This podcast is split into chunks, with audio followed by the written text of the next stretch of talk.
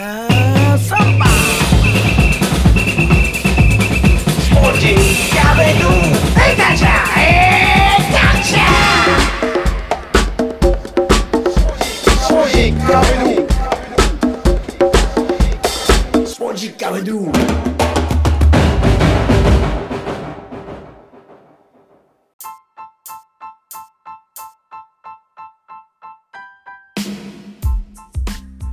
ッキャビドゥ第124回ナビゲーターの沢田達也です。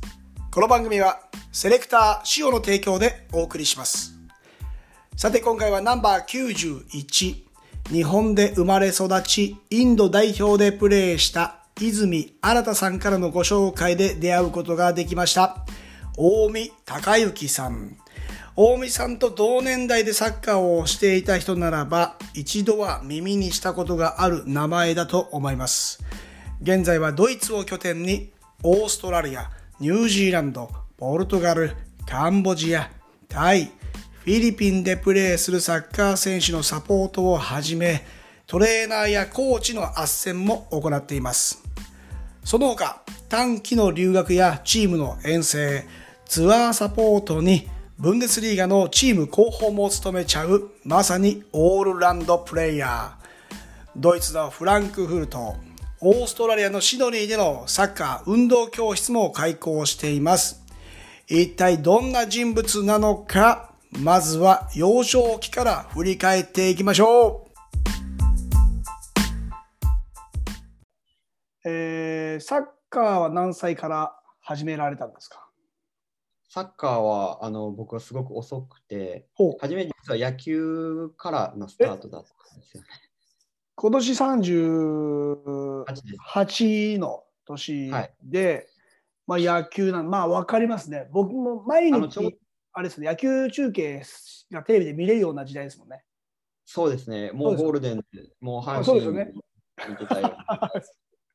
はい。で、ようやく、あれ、いつだろう、小学5年生、6年生で、あの多分 4, 4年生、5年生かな、まあ、J リーグが開幕して、はい。で、まあ、そこから一気にサッカーもブームになり、うんうん学校ではね、あの、ポテトチップスあったじゃないですか、J はいリーグカード。あありました。で、カードね。はい、あれも1になったぐらい、本当、まあ、カブームだったんですけど、はい。まあ、もともとは、まあ、親の影響もあって野球をやってて、はで、えー僕あの、実そんなに友達がいなかったんですよね。で、い。作らないまあタイプなんですか、そんなもういらないかなと思ってたんですか？いやな、そうですね、いらないと思ってたまあ、タイプ多分そうですよね。うん。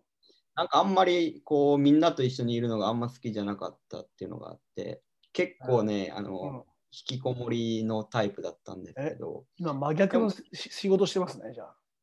そうですね、もう今から、そうですよね。大体僕中学ぐらいまでそんな感じだったんですけど、えー結構長いですね。そうですね、で、その時に、まあ、その中でもまあ仲いい人たちが、子たちがいたんで、はいはいでその子たちがみんなサッカーやったんですよね。あ、それサッカーやってたんですね。で、うん。そうです。少年野球と少年サッカーだったんで、要するに土曜日とか練習あれば、1時から3時、例えば野球やったら3時から5時までサッカーとかだったんで、うんうん要するに野球やった後、終わった後に遊ぶ友達がいなくて、はで、まあみんなでサッカーやればいいじゃんっていう話になってて、で、サッカーを実際に始めたの小学校6年生なんですよ。おもう奥寺康彦さん並みに遅いですね。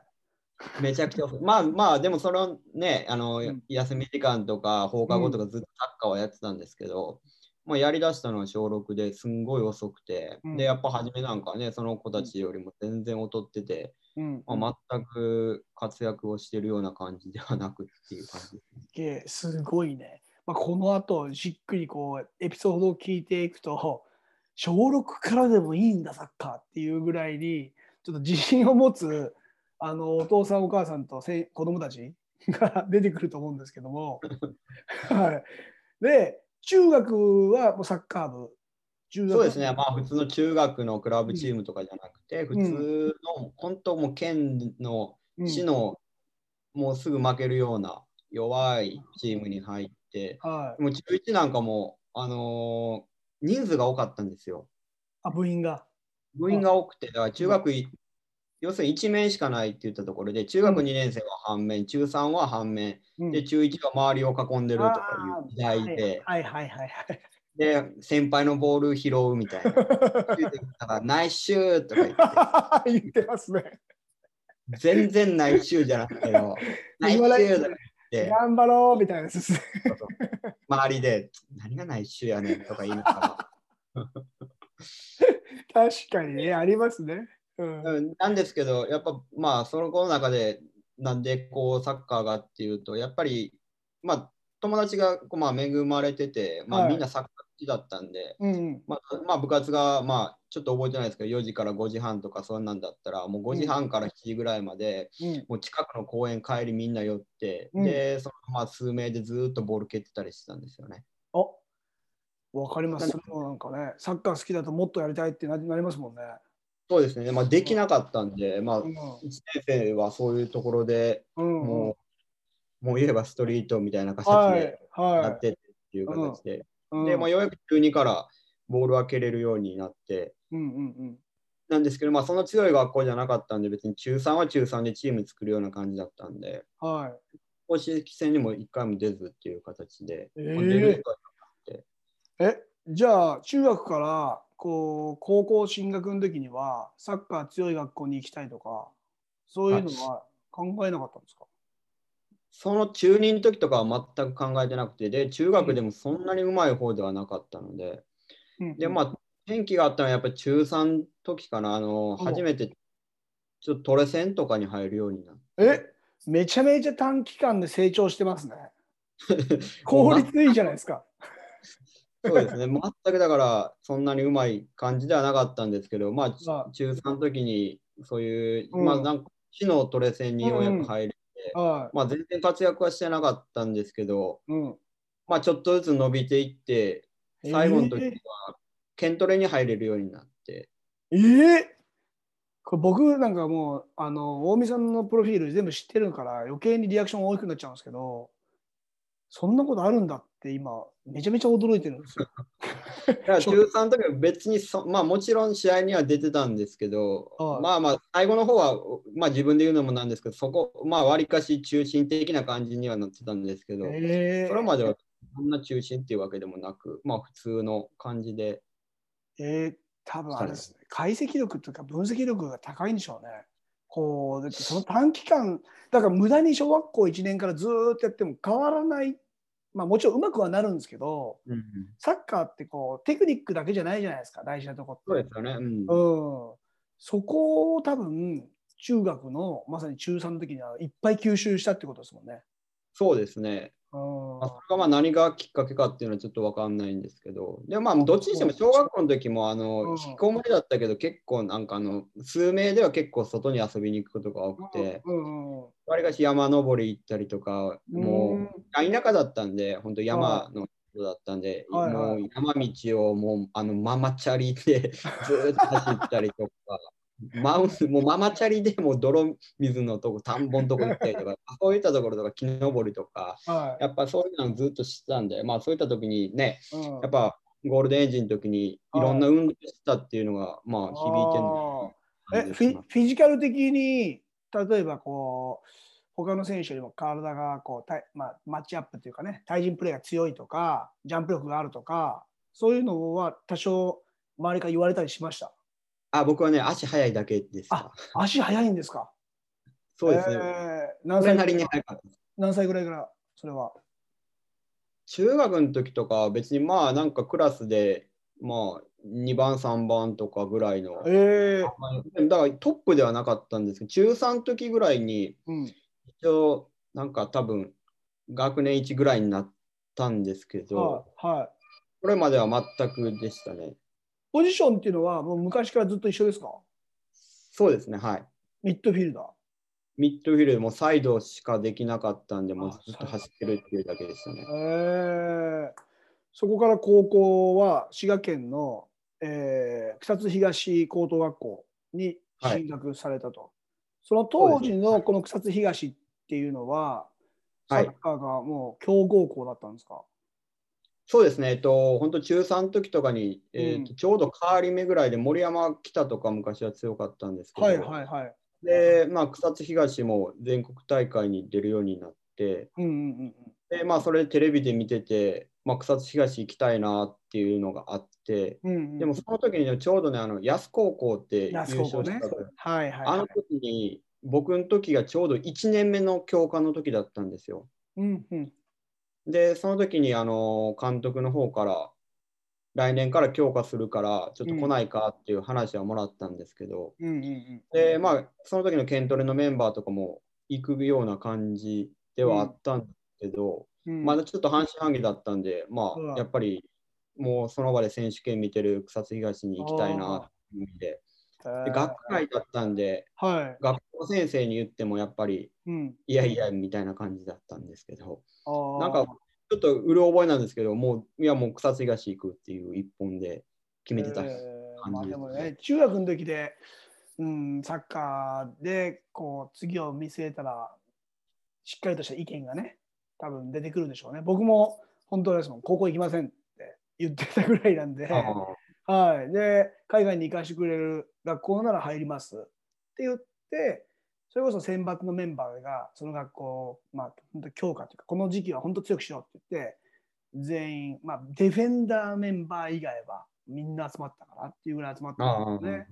それでもう、まあ、まあ、今も変わらないんですけど、過去で一番成績が良かったっていう時代に僕も入ることができたんですけど、それでもね、1年生の時に海外に行かしてもらったりして、そこから次の世代が海外に行かしてもらう、うんまあ、ようになったり、まあ、やがてですね、アルゼンチン1年留学っていうのも誕生したりして、うん。そうすると学校の単位ももらえるっていう。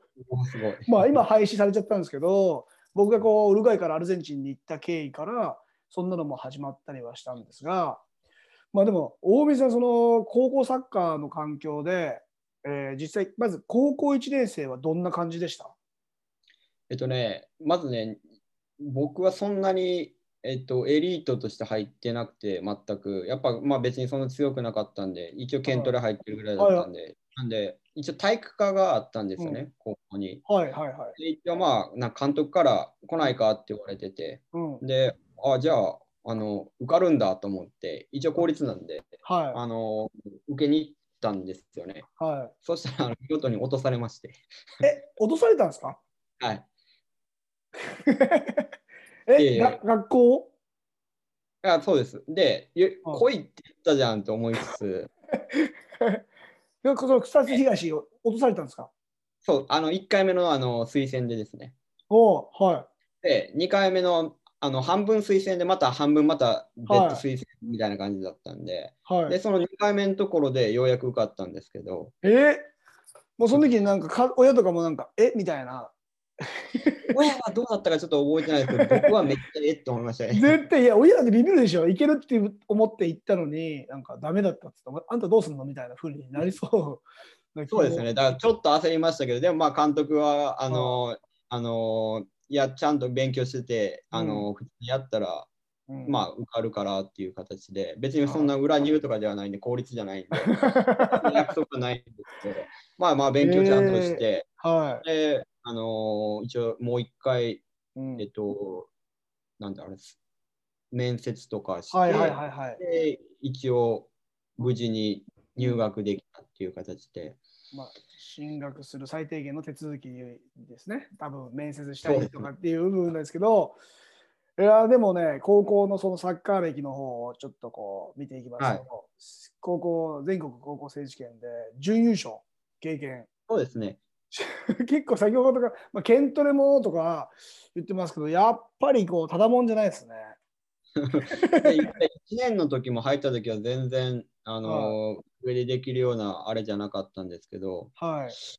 なんかね、ちょっと自分で言うもいいんですけど、高校時代は持ってる男だった。もう、だからそれをですけど例えば中3からのまあ成長もそうですけど、高校1年からもっと吸収して、次の世代、次のカテゴリーとはいはい。いう感じになってきて、で、何が一番変わった感じですか？その、高校時代の時に、どんどんボール、まあ、うんなんていうんですかね、僕もそう通過してきたんで、突然こう、やりやすくなってくると思うんですよね。あれ？やれちゃうんだうん。みたいな感じで。やっぱまあ自分の形作ってきたっていうのがあるのかなっていうのはあるのと、はい。まああのなんか大きな大会の時にうん、試合に出れるっていう運があるっていう。結果出しちゃうんですか、大きな大会で。結果の残してるわけじゃないです。けど1年生の時も、はい、えっと、選手権予選は1試合も出てないんですよ。え、1年生の時に？1年生1試合も出てなくて、はい。で、えっと、選手権になってうん。メンバーに、えっと、あメンバーは入ってたんですけど、1試合も出てなくて、で、はいはい。選手権で、まあ一応メンバーは入ってんですけど、うん、2回戦の時に、うん、えっと、試合、最後出させてもらって、はい。でもそれまで1試合も出てなくて、予選も1試合も出てないのになんか出れた。で、あとは、高窓があったんですけど、そはいの時は。えその時も高窓も全然出てなくて、でも最後の、えっと、準決勝、全国の準決勝で、はい。ガンバとやったんですね、ガンバのユうんうんース。うん、で、その時もベスト4、まあ最後のとこ、3位決定戦のところに出させてもらって、はい。で。もそれも出てなかったんですよ。えー、最後にこう、ちょっと使ってもらえていうか、強い世代っていうか、その時にいますね、その学校に。そうですね、一番強かったと思います。一応ね、ね。近畿大会も、えはい。っと、2連覇して、うん。3年の時3位だったし、はで、一応高円も3位になったし、うんうん。選手権も一応そうですね3年で、インハイは1年の時は出てないんですけど、2年、3年と出てっていう形で。えー、で、結果的にこう選手権の話ですけども、優秀選手にも選ばれて、はいはいあの高校選抜ヨーロッパ遠征、こう誰もが憧れるメンバーにも入ってると。はい。これが小6からサッカー始めたとは思えないですね。いや、それもね、あのね、3年の時もそうなん、2年の時もそうなんですけど、は3年の時なんか、一応レギュラーで出てましたけど、全試合、えっと、途中交代してたんですよ。い。え？で、2年の時もはい選手権は予選レギュラーじゃなかったんですよ。それって、まあ、ミッドフィルダーって多分、上手い人がもっと他にもいたっていうことですか？そうですね、はい。あーライバルがいたからこそっていうそうですね。のもあるかもしれないですけども、でももう本当に恵まれた時期に、その草津東でプレーできて、はい。で、まあ、今先ほどが全国のね、こうトップの、えー話の中で、なかなかそこに行くのも本来大変じゃないですか。そうですよね。うん。うん、そこも経験されて、で、高校卒業後には近畿大学にはい進学されて、これはもう大学サッカーを一応見据えて進学した感じですか、そうですね、はい。うん、どうでした？大学サッカーを。えーっと、もう、どぎも抜かれました。いやっぱ違います、高校サッカーとは。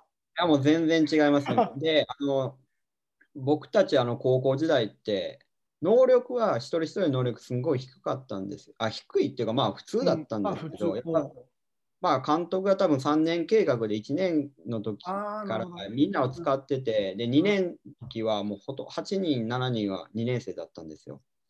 で3年の時にっていう形だったんで、もう形ができててチームとして成り立ってて、うんうんで、やっぱ2年の時も、まあいあえっと、選手権もベスト8まで行ってるし、うんうんで、なんかもう負ける気があんましないような感じだったんですよね。練習試合しても全然負けないし、はいはいでまあ、はいチームとして成り立ってて、だ個々としての能力がみんな低かって、うんで大学いざ行くと、ううんちの大学あの、その当時は国見ガンバ大学って言われてて、国見とガンバの人が来るっていう。そ。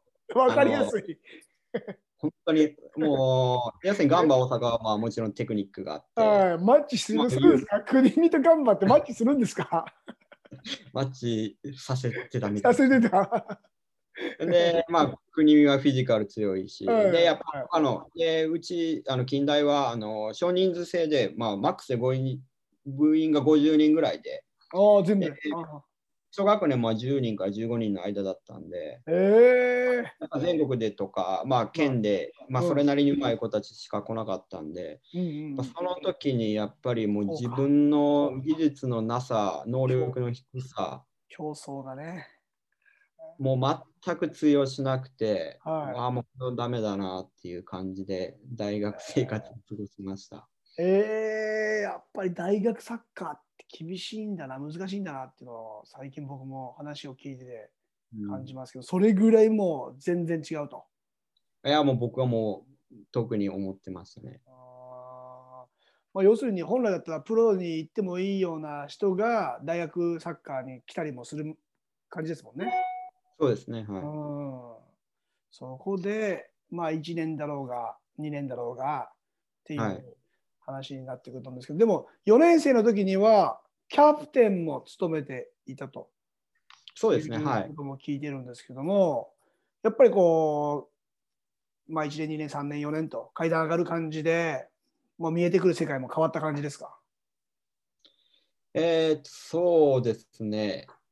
まあ、ちょっと、ま、ま、わりかし真面目だ、真面目というか、真面目ではなかったんですけど、真面目じゃなかった。すいません。あのーでも、あの、いい加減なことがするのが大嫌いだったんですよ。はいはいはいはい。で、やっぱそういったところで、まあ、うんその当時の4回生が、まあまうんあ、選んで、選ぶんですけど、選んでもらって、あ周りが選ぶんですね。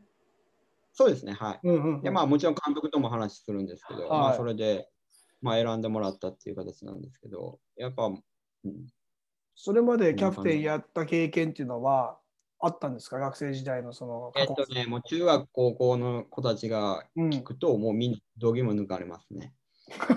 そうえー、みたいな。え、近江キャプテン？みたいな。絶対ないやろうっていう。いますいます。こいつはないだろうっていうようなタイプやっぱあの。の乱す派だったんで、高校時代もはいやっぱ相当乱してましたし、はいあのまあ、相当じゃないですけど、まあ、乱してましたし、え、プレーがですか？もうせあのその人間性がですか？人間性ですね。あの別になんかあの、なんか変なことするわけじゃないですけど、はいはいまあなんかあの、そんな、サッカーに対しては真面目ですけど、はいまあ、その他はそんなに真面目ではなかった。試合内でやっぱ熱くなってカードもらっちゃうようなタイプです。割かしそうですね。うん 今の違うでしょみたいな感じで一言多く言っちゃってカードみたいな。そうですね。まあそういうのもあるそうですし、まあ普段の生活からも別になんかチームのためにっていうのうんを乱すタイプではあったので、はうん、なかなかいびっくりされて。いやその近代を卒業して、まあ、次にサッカーを続けていく選択を迫られていく人が多い中で、あの大見さんはドイツを選択してはいやられてるんですけども、はい。これドイツなぜあれですか？どういう流れで決まったんですか？えっとね、遡れば、えっと、うん高校生の時に、あの、はい初めて国体で、はい。えっと、どこだかな、ドイツ、ドイツ、オランダかはい、に行かしてもらって、ああ、なるほど、なるほど。で、まあ、その時に、まあ、やっぱもう衝撃ですよね。うんうん、で、やっぱまあ、まあ、その時、まあ、だいぶ海外の道っていうのを開けてきたものの、やっぱりなかなか軽くテレビで見るぐらいのあれだったんで、うんうんで行ってみると、まあまあ、もう衝撃、うんうん。もうこんな世界があるんだっていううん。衝撃を受けて、はい、で特に特に覚えてるなんか衝撃っていうかこれなんか印象的だったなっていう。空港ですよね、オランダ着いたんですけど、はでまあ、まずトイレ行ったら、いはい。あの便器届かないっていう、そっちの 足が届かない。そうですね、高っつって。そう背伸びしてやんないといけない。で僕はもう小さいんで、はい。で手洗おうと思ったら、はい手高っていう、そっちも。え、おめさん身長いくつですか？65ですね。65か。ああ、マラドーナと多分同じぐらいですかね。なんか、ね、公式だと68とか言ってますけど、多分65ぐらいですよね。で、横見るとオランダ人ってやっぱ、うんまあ、世界でもやっぱ身長はい、高いん大きいですね。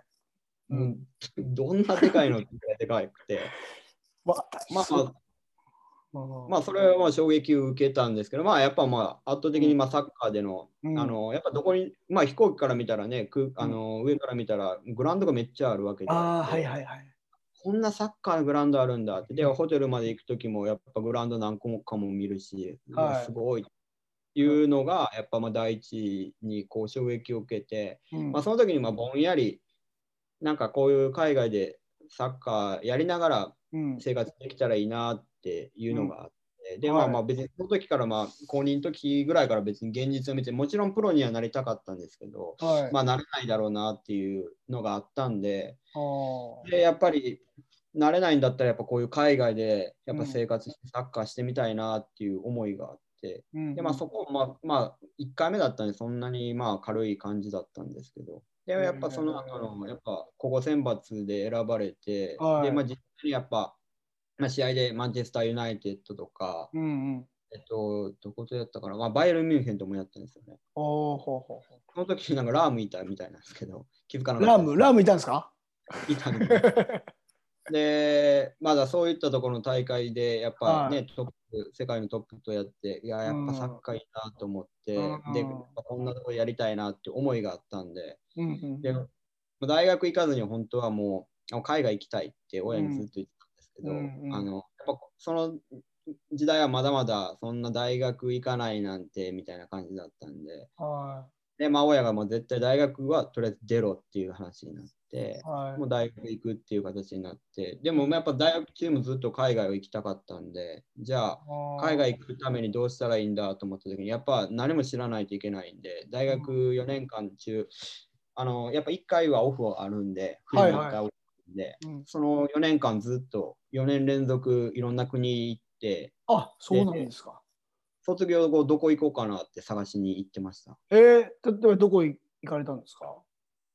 行ったのは、えっと、イングランド行って、フランス行って、はニュージーランド行って、い。うん。で、まあ、東南アジア行ってっていう形です、ああ、もう本当に興味あるところ、そのオフを利用して見に行って、そうですね、下見みたいな感じで行って、やっぱ行動力ありますね。そうですね、まあ、行動力しか取りえないんで。いや、でもね、行きたい行きたいって言ってる人がいて、やっぱり行かないじゃないですか、言ってても。そうですね。うん、で、こう、インタビューいろんな人にしてても、共通点は本当行動力があるんですよ。やっぱ決断力っていうんですかね、もう気がついたらもう空港にいますみたいなうん人たちがいるんで、僕もやっぱりやりたいのかやりたくないのかっていう風な気持ちな考え方なんで、ものすごく気持ちがいい人たちとお話ができてるかなということなんですけども、でも先ほどの話ちょっと戻ると、高校選抜にも選ばれる選手が、いや、プロにはなれないかなって思うっていうことは、それぐらい冷静にこうプロの世界を大見さん見えてたっていうことですもんね。そうですね。いや、まあ、え自分の実力をもう十分に理解してたっていうのがあるんで、いや、でも絶対にみんなあれですよ。もう選ばれればいくれるっしょみたいな。今、いや、でも、そそんなことなくく、やっぱ、あの、その当時の高校選抜入って、はい。もう、どれぐらいになったんですかね。10人、10人ぐらいじゃないですかね、プロとしてやったのは。その時、今、例えばもう皆さんが知ってそうな選手とかも残ってますか？あ、よし、大久保よしとですよね。ああ、大久保嘉人が同級生？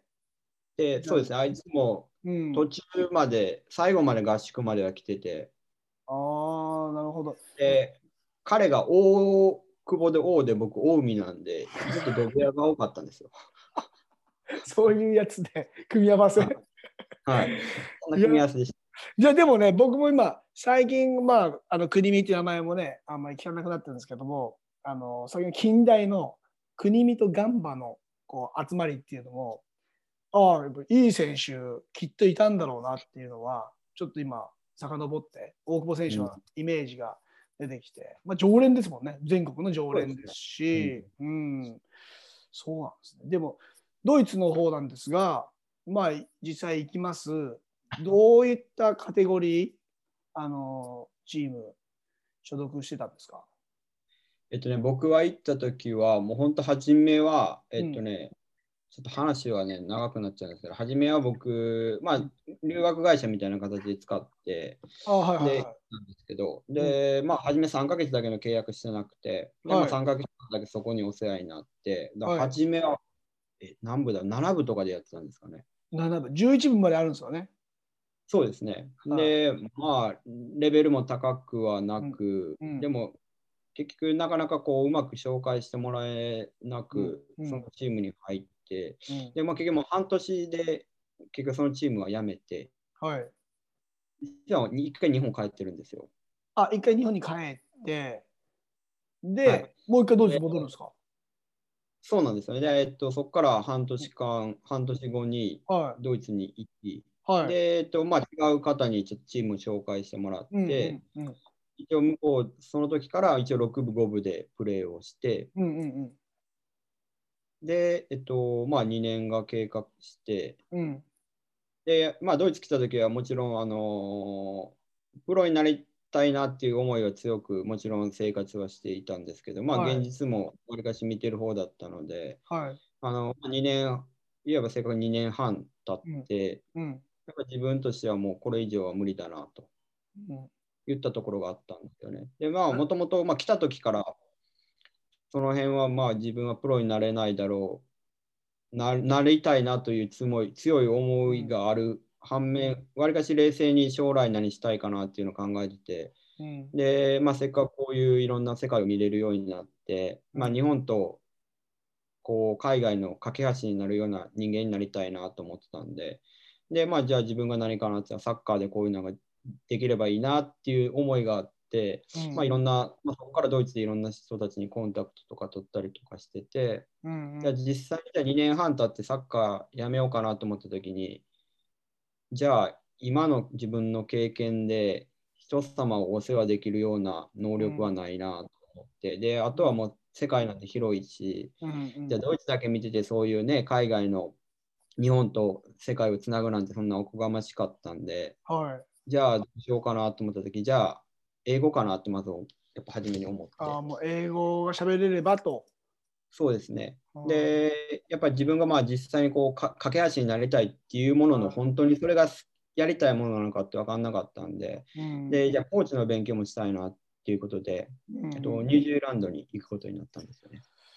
やっぱりこう、まあ、本当番組の中では、英語という、まあ、言語、言葉の、まあ、便利性をものすごく感じて、もうこれ、まあ、番組をずっと聞いてくれた時に、またサラさん、その話しますかねみたいな感じになっちゃうんですけど、はいで、あれですもんね、あの義務教育の中で英語を習得できれば、はい。その今、英語を学ぶためにニュージーランドを選択をまずしなくていいわけじゃないですか。うん。うん、そういうのも、まあ、多分いろんな国に行かれていると思うので、結果的に、まあ、今ね、こう、通じることができるけど、その前は、だいぶそこのモヤモヤ感っていうのはありましたよね。そうですよね。うんうん、うまくコミュニケーション取りたいなと。そうですね。ドイツってやっぱりドイツ語が主流で、もちろんそうですね。はい。英語なんて喋る機会は全くなくて。みたいですね。はい、で、ニュージーランドにこう選んだのは、またこれいろいろ調べてあれですか、つながってえ。っとね、それが大学時代に一回行ってて、ああ、先ほどの話ですね。一回あの、イングランド、フランス、ニュージーランドっていうはい。その中ではいニュージーランドだったんで、その時に行った時も、一応ね、あの、サッカーを、あ、もともと J リーグでやられてて、はい。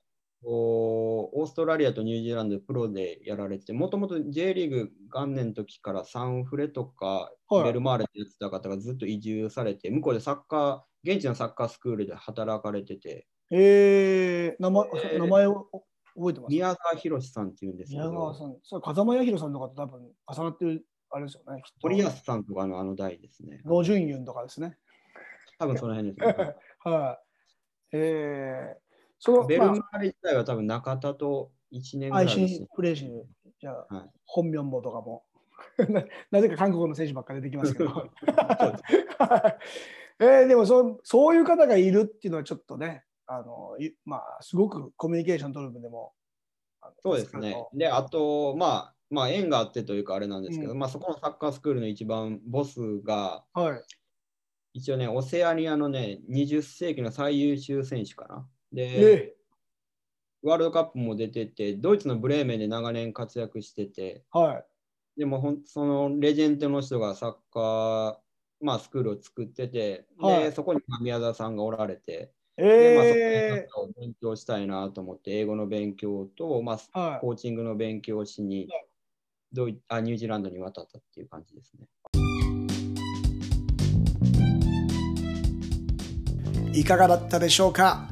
小学6年生から本格的にサッカーを始めて中学3年にして県のトレセン高校サッカーでは全国高校サッカー選手権準優勝。優秀選手にも選ばれてヨーロッパ遠征の高校選抜にも選出。国体でのヨーロッパ遠征もその後の近江さんに大きな影響を与えたようです。それでも大学サッカーは別物で苦労したとおっしゃってましたね。その苦しい時点でも起点を利かし毎シーズンの貴重なオフに海外への視察を行っていました。イングランドフランスニュージーランド東南アジア。まさに現在のグローバルな歩みにもつながっていった近江さんのアンテナ。その方向はドイツへ。あれだけの国内キャリアベースがありながらも自分の実力の限界を早々に感じて次なる視点へと舵を取った近江隆之さん。世界と会話するための英語。そして同時に育成環境を学ぶニュージーランドへと再び海を渡りました。とはいえこのまま終わる男ではありません。お聞きの通りただものではないですからね。また次回もお聞き逃しなく。ここまでのお相手は澤田達也でした。Muchas gracias! チャオアディオ